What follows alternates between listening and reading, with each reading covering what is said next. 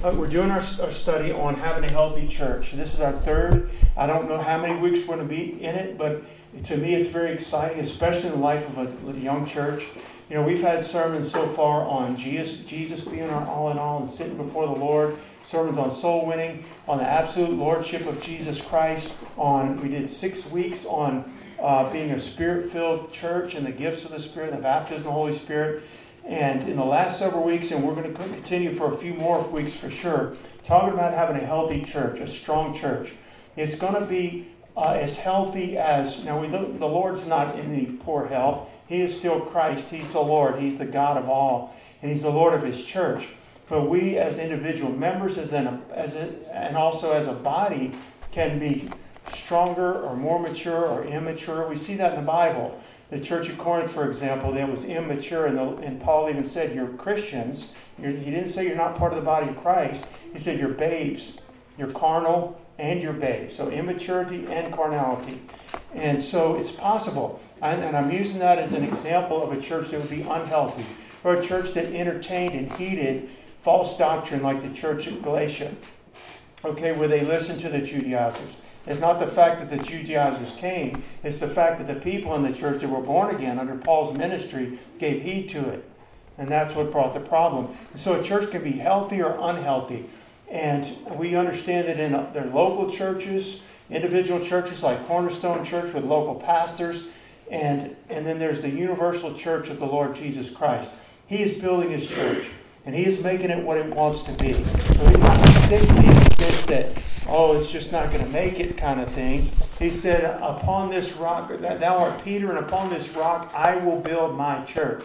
And the gates of hell shall not prevail against it or not overcome it. His church is not in danger. This church is not in danger. The Ascension Baptist Church down the road is not in danger.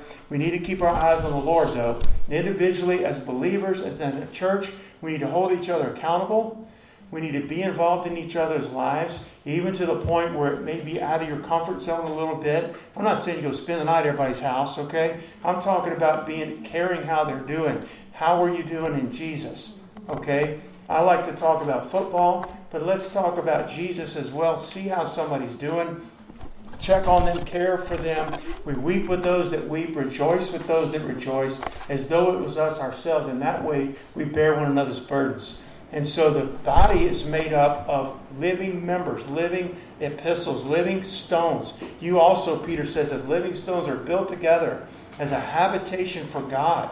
God's putting the building together as He sees fit to put each person in the church, teachers and pastors and ministers and prayer warriors and all these different ways. Every single person, from the youngest child in here to the oldest adult, uh, is significant to this local body and significant to the Lord's body.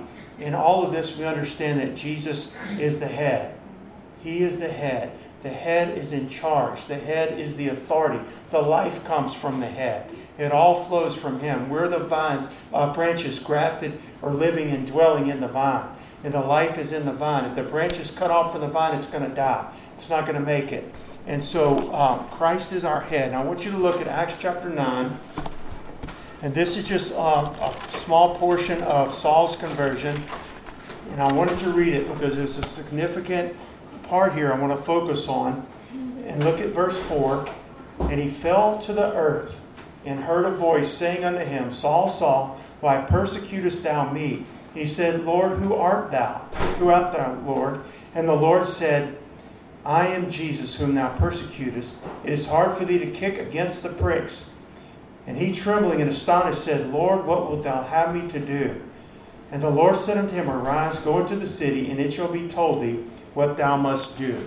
And so from that moment forward, the, the man Saul, the Pharisee, uh, of Pharisees, he became, he came to know Christ, he was born again. And from that point forward, till the end of his life, where he says in 2 Timothy 4, the time of my departure is at hand.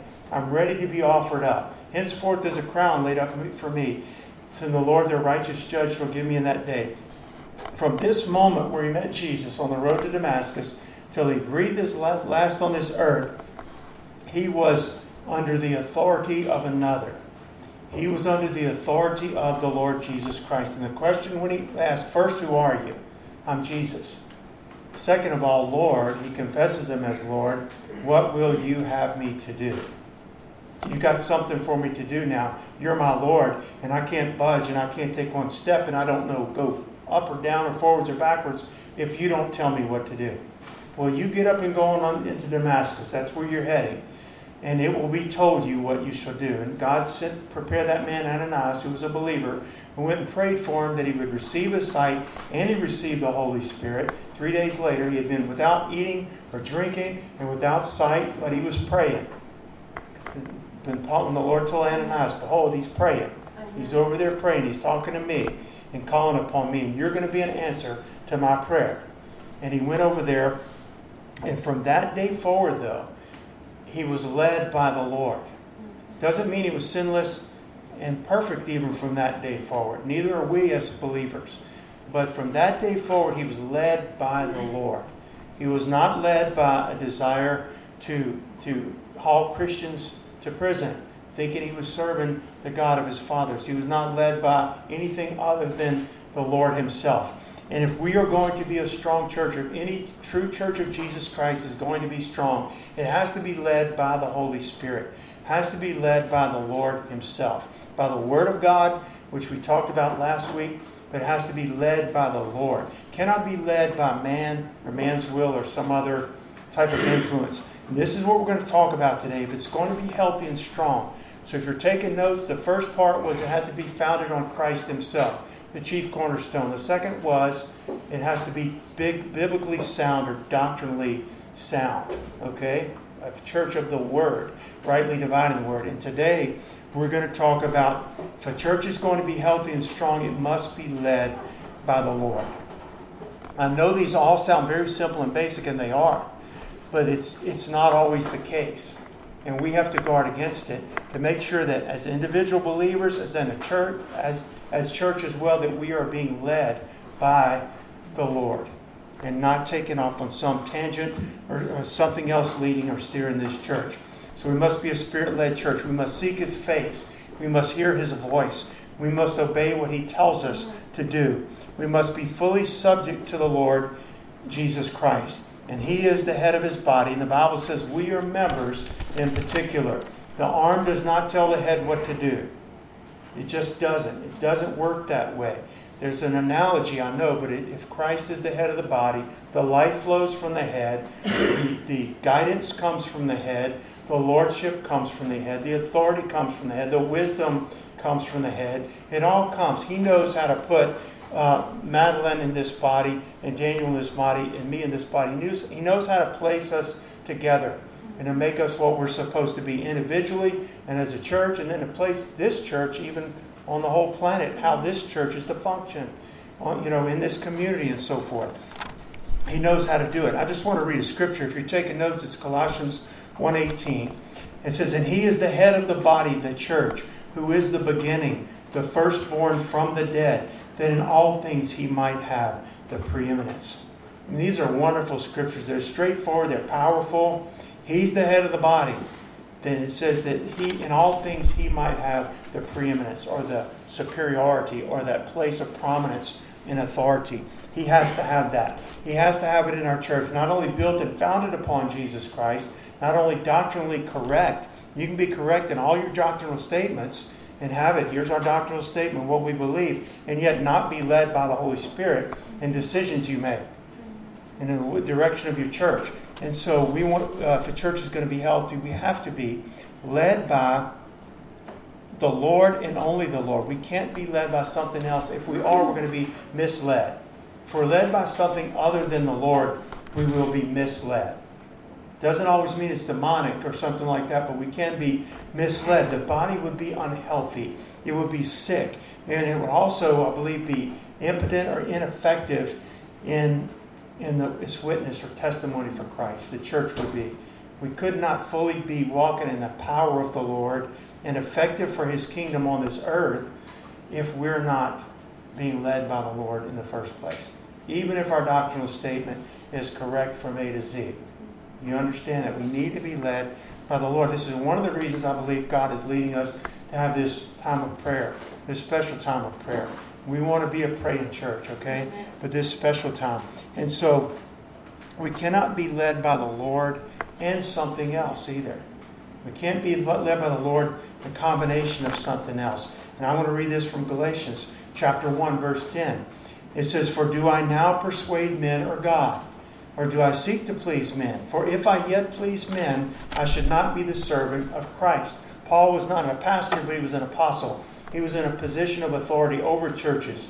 And he himself said, I'm not seeking to please men. If I sought to please God, then, I mean, please men, I would not be a servant of God. He's saying you can't be both. I can't seek as a motive. I got to please men over here and make them happy. And then I got to keep God happy over here.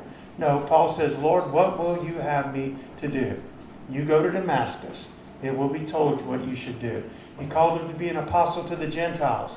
His life was burned up, spin up, used up, filled up with the Holy Ghost, and used up for God. And he, he marched under those orders that were giving, given him. And he wouldn't trade it for anything. He wouldn't trade it. Neither will you, being led by the Lord. And so it cannot be a combination of Jesus Christ, His Word, His Spirit, and you fill in the blank, something else. It can't be God and His Word and popular culture, for example. Popular culture changes, doesn't it? I'm not an old man, but I know that it's changed a lot in my life. Okay? It's changed a lot in my life, popular culture. We can't say, well, we're fundamental in our doctrine, but we also you know, make decisions based on something else as well. Cannot be our church can't be led by a desire to please the world, to be recognized by the world, to make it uh, worldly successful. Uh, we can't be uh, led by the latest trends within the church. There are trends that come and go. Trends come and go. Not always evil or bad. Some are. We have to be led by the Lord. We cannot be led by the Lord and also the will of man. And I will say this even godly men. You can't be led. Now, I know God places leadership within a body. And I'm thankful for it. We have human beings, like Moses was a leader and so forth. Paul was a leader. But even that man, Paul said, Follow me as I follow Christ. If Paul had stopped following Christ, the command of the order for all those churches of his day would, by Paul himself would be, Don't follow me. Follow me as I follow Christ. And I think we can infer he's saying, Don't follow me if I don't. So we can't be led by the will of, of man and the Lord at the same time. We can't be led by the Holy Spirit and also the Spirit of this world or the God of this world. We have to be led by the Lord Himself. I wanted to read this. Y'all are aware of this type of stuff. This is nothing you haven't heard, but I started thinking about it just in our day, in our lifetimes in our Christianity lifetimes what we've seen. The Episcopal Church, which is the Anglican Church originally of England, and it's, it's worldwide. In 1998, they had a conference called the Lambeth Conference, in which they condemned the practices, the actual practices of homosexuality, but they didn't uh, condemn homosexuality. They condemned the acts, okay, the acts of homosexuality. Uh, they have in the U.S., the, the Episcopalian Church in the U.S. has allowed and uh, sanctified, I guess you would call it, homosexual marriages since 2015.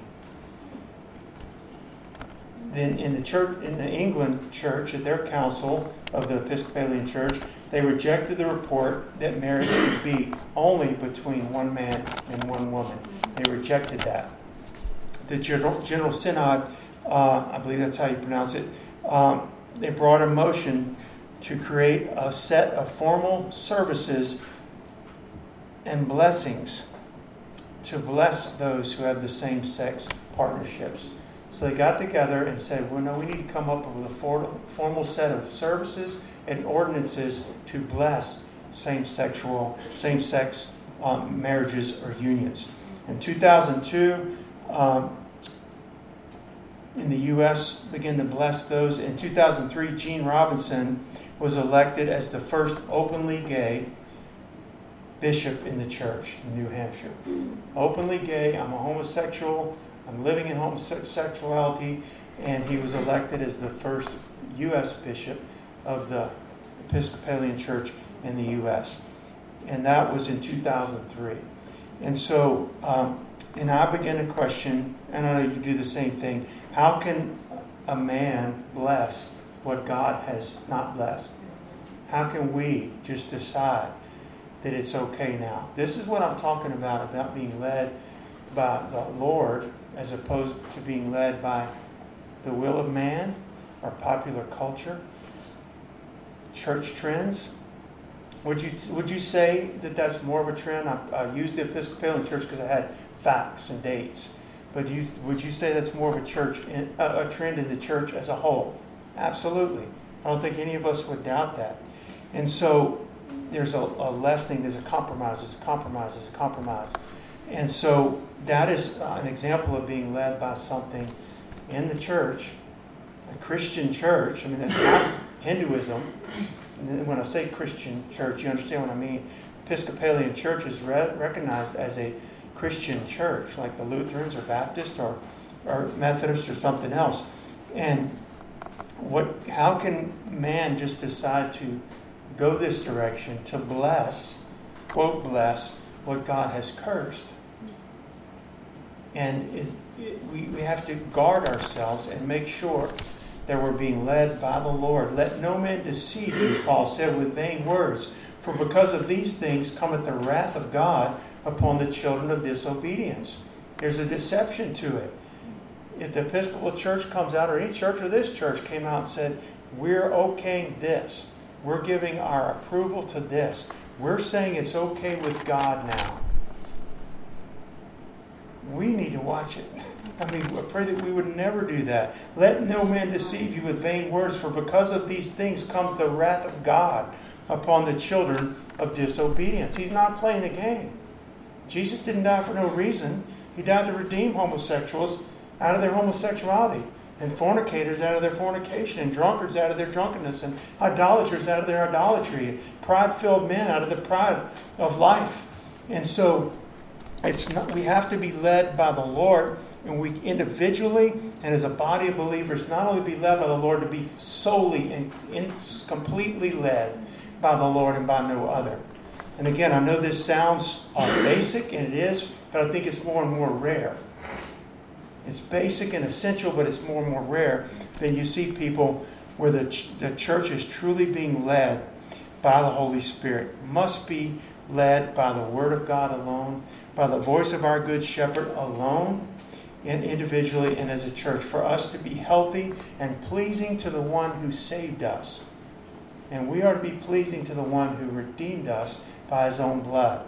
That's the Lord Jesus Christ. And I want to read a couple of scriptures because there are other influences, y'all. You know that. There are other influences that seek to steer the ship, other influences that are, are barking for attention that are, that are tugging, okay? That are tugging to run the show, to steer the ship, to steer the church, to determine the direction that the church goes. And, uh, and there could be the influence of man, just man, a human being, in his will, wanting to lead it a certain, way. Some influences of Satan. Okay, there's deceiving spirits and doctrines of devils, seducing spirits, right? Doctrines of devils. There are false Christs, false apostles. that come in uh, in sheep's clothing to look like they're innocent and they lead people astray. And they, their desire is to lead people astray. Okay, so we know that that's demonic. And there's also just the influence of, I would say, well meaning men that could just be wrong. They just might be unspiritual. They might even be saved. But in that particular topic or whatever that decision is, they're not being led by the Lord. They didn't pray. They didn't take the time to pray about it. They weren't biblical about it. They weren't being led by the Lord. And so you can have good men, even Christian men or women, that could seek to steer the church in a way other than the Lord Jesus wants to steer his church and direct his church. And so we have to we have to be careful for that, y'all. We have to watch out for that because guess what? It has consequences. There are consequences to it. There's a consequence to getting off and believing that you can marry two people that are homosexuals in the house of God and put, quote, the blessings of God upon it. It's false, it's untrue, there are consequences to that. There are consequences to it, okay? And so I want to read a couple of scriptures. Um, I'm going to read one from Galatians, then if you can go and turn your Bibles to Revelation chapter, tw- chapter 2 while you're turning there, I talked about the Judaizers coming into the church of Galatia. Paul is the one that brought them the gospel in the first place. Okay? They got saved under the truth, under the true preaching of the gospel. He leaves. After he leaves, the Judaizers come in. The Judaizers preached a mixture of, and there's no such mixture, but they tried to make one, a mixture of salvation by faith and through Jesus Christ and the works of the law. And I would say sanctification by faith in Jesus and the works of the law. And it became a snare, it became a bondage. We talked about that in our studies in Hebrews at length, okay? And so here's what Paul says. He says, You did run well. He's talking to the believers there. Who did hinder you that you should not obey the truth? See, they had stopped walking in the truth, but they were Christians. They were believers. This persuasion comes not of him that called you a little leaven, that's sin or, or bad doctrine in this case, a little leaven leavens the whole lump. I Have confidence in you through the Lord, that you will be none otherwise minded, but he that troubleth you shall bear his own judgment, whosoever he be. What is he saying? There's human beings that came in and troubled the church. There was another influence that sought to steer or direct a whole body of believers that Jesus had redeemed by his blood. This wasn't a false church. This wasn't a cult church. This was a church that got born again by faith in Jesus Christ. And then there was another influence. Do you think it's unique to them? No. There's influences that want to steer this body. There's influences that want to steer you out of the simplicity of the gospel, out of the simplicity of the truth. And I want you to look at this. Turn with me to Revelation 2. Here's the Lord Jesus, and Paul sees in the book of Revelation, I mean, John sees in the book of Revelation, and he's dealing with these seven churches. These were, these were seven literal churches. They weren't figments of his imagination, they just represented things. I think we can tie some modern day things to them, and I think it's fine to do that. But these were seven real churches with seven real pastors, okay? And I want you to look at the church at Pergamos, because we're going to look at, at chapter 2, verse 12 through 17. Here's Jesus saying, You go tell John, you go tell this to these churches. And to the angel of the church in Pergamos, write, These things saith he, which hath the sharp sword with two edges. I believe that's the word of God. I know thy works, and where thou, where thou dwellest, even where Satan's seat is. Satan had a place in that church. Can you believe it? It was a true church. He had a place, whether it was through a person, through a doctrine, through a teaching, through a group of people, through a movement. There was something within a healthy church of God that was unhealthy, and Satan had a place there. The Bible says, give no place to the devil. If you give him a place in your mind, he'll take it. If you give him a place in your marriage, he'll take it. If you give him a place in what you watch on TV, he'll take it. If you give him a place in your church and what we allow, who we allow to teach Sunday school, what we allow, who we allow to teach those children upstairs, if we give him a place in our church, he'll take it. Bitterness, suspicion, he'll take it. And he won't be satisfied with that. He'll take more. And so if he had a place in this church. And thou holdest fast my name. But he says, You're holding fast to my name. And you has not you have not denied my faith. Even in those days wherein Antipas was my faithful martyr, they had real martyrs in that church, who was slain among you where Satan dwelleth. But I have a few things against thee, because thou hast there them that hold to the doctrine of Balaam, who taught Balak to cast a stumbling block before the children of Israel, to eat things sacrificed unto idols, and to commit fornication. So hast there also them that hold to the doctrine of the Nicolaitans, which thing I hate. Repent, or else I will come unto thee quickly, and will fight against thee with the sword of my mouth. That's his word. He that hath an ear to hear, let him hear what the Spirit saith unto the churches. To him that overcome, I will give to eat of the hidden manna, and will give him a white stone and in the stone a new name written, which no man knoweth saving he that receiveth it. What are we saying here? That was a church. He didn't say you're not a church. He didn't say you're not born again. He didn't say you need the gospel and be saved. He spoke to his church. There was an angel and a pastor of that church And he says, You haven't even denied my name, but you've given place to Satan. Two false doctrines that were going there. And he says, There's consequences to it. Repent or else. And, and he gave a judgment repent or else. But to him that overcomes, here's what I'm going to give you. I'm simply saying that being led by the Holy Spirit in our church has consequences to it. There are blessings that come through walking with the Lord. There's things that are going to, even if we're saved, which we are, there are going to be consequences to us not being fully led by the Lord. And so we have to watch this, y'all. Our, our church has to be led by the Holy Spirit in all that we do. And y'all, it can be it can be unpopular. You know that. You would think, and Dee and I have talked about it, and I'm sure you've talked about it. When I think about wonderful pastors that I've known in my own life, I would think that should be the biggest church on the planet. You know what I'm saying? They're preaching the truth right down the line. It's wonderful that the Lord's Spirit is present. The people love each other. Everything is is the way it's supposed to be. He's standing firm for truth, that pastor and those people. But you know, oftentimes that can be some of the smallest churches. You know, it can be unpopular. It can be unpopular in the world uh, around us, but it can also be unpopular within Christendom, what I call Christianity as a whole, because people don't want it. They don't want it. They would rather move with the flow. They would rather go in the big, wide open rivers where you just sit on your raft and float downstream. Well, this is where Christianity is heading. And so we're okay with that. And we would rather just float with that than to try to stand firm upon Jesus Christ and proclaim his word.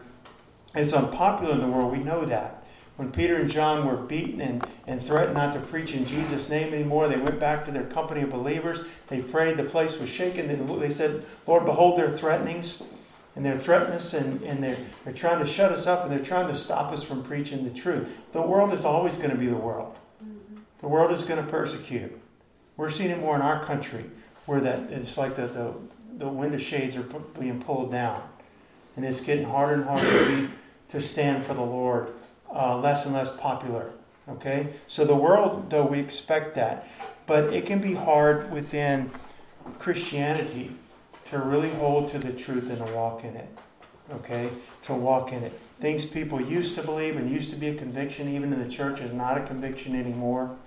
How they dress, you know, how they talk and, and different things, movies that, that we watch and so forth. I remember when Dee and I were, uh, we had been married about one year, and the Lord called us into full time ministry, go start traveling and singing. The Lord had been playing guitar, and Lord had given her songs. She'd written songs, and she ministered in music and in the church and in prisons and all over the place. And we felt the Lord leading us. We didn't have any children at that time to go into full time ministry.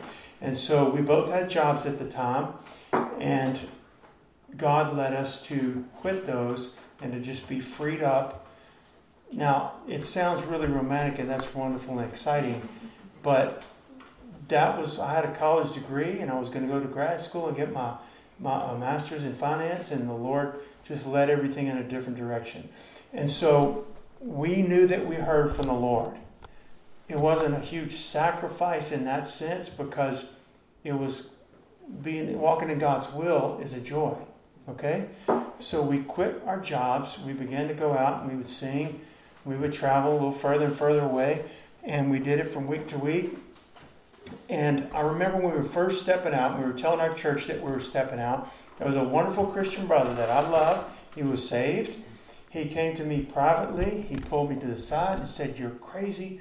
Don't do it. You're making a huge mistake. How are you going to provide for your family? All of his, he cared, but he was dead wrong.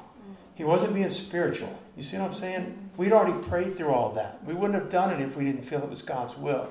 We knew it was going to be financially the way it was. You understand what I'm saying? We were okay with that. And we were trusting God. It was a step of faith, and we were already good with it. We were looking forward to it. And it was worth it to us. And, but he's a Christian, a believer, and said, Don't do it. Randy, you're crazy. How you can provide for your wife and your family one day? You're making a huge mistake. You can't do it. So there's an example, just even personally, we're a well intended person. He didn't say it because he hated us, he really was worried about us, okay? He said it, but a, a well meaning Christian was not being led by the Holy Spirit at that time. It can happen. So we have to guard against that to be fully led by the Lord. Fully led by the Lord, it can be difficult to do. Not impossible to do, but we have to be a praying church. And one of our sermons on this lesson is going to be a healthy church has to be a praying, praying church. Mm-hmm. We're going to talk about that. But to, to make choices and decisions in your own life, and in this church, for example, solely based, I mean solely, and completely based upon the Word of God, the will of God, the leading of the Lord as He is revealed to that body and to the pastor and so forth, to make choices and decisions go or stay. How do we know? You know what I'm saying? Go or stay. Meet here, go somewhere else. Go on this mission trip, stay put. Get involved in this ministry. It's a good Christian ministry, or don't. God has a will, it matters to Him. And sometimes we can make mistakes, even well intentioned, and because it's well intentioned, our heart was pure. I think God will help us and get us back where we needed to be. I believe that. I don't think He's going to punish us when we really thought it was God and it wasn't, and He'll show us quickly and He'll bring us back because I believe that's His nature and character. But um, there, to be led by the Lord, go or stay, preach this, don't preach this. Don't talk too much about this from the pulpit.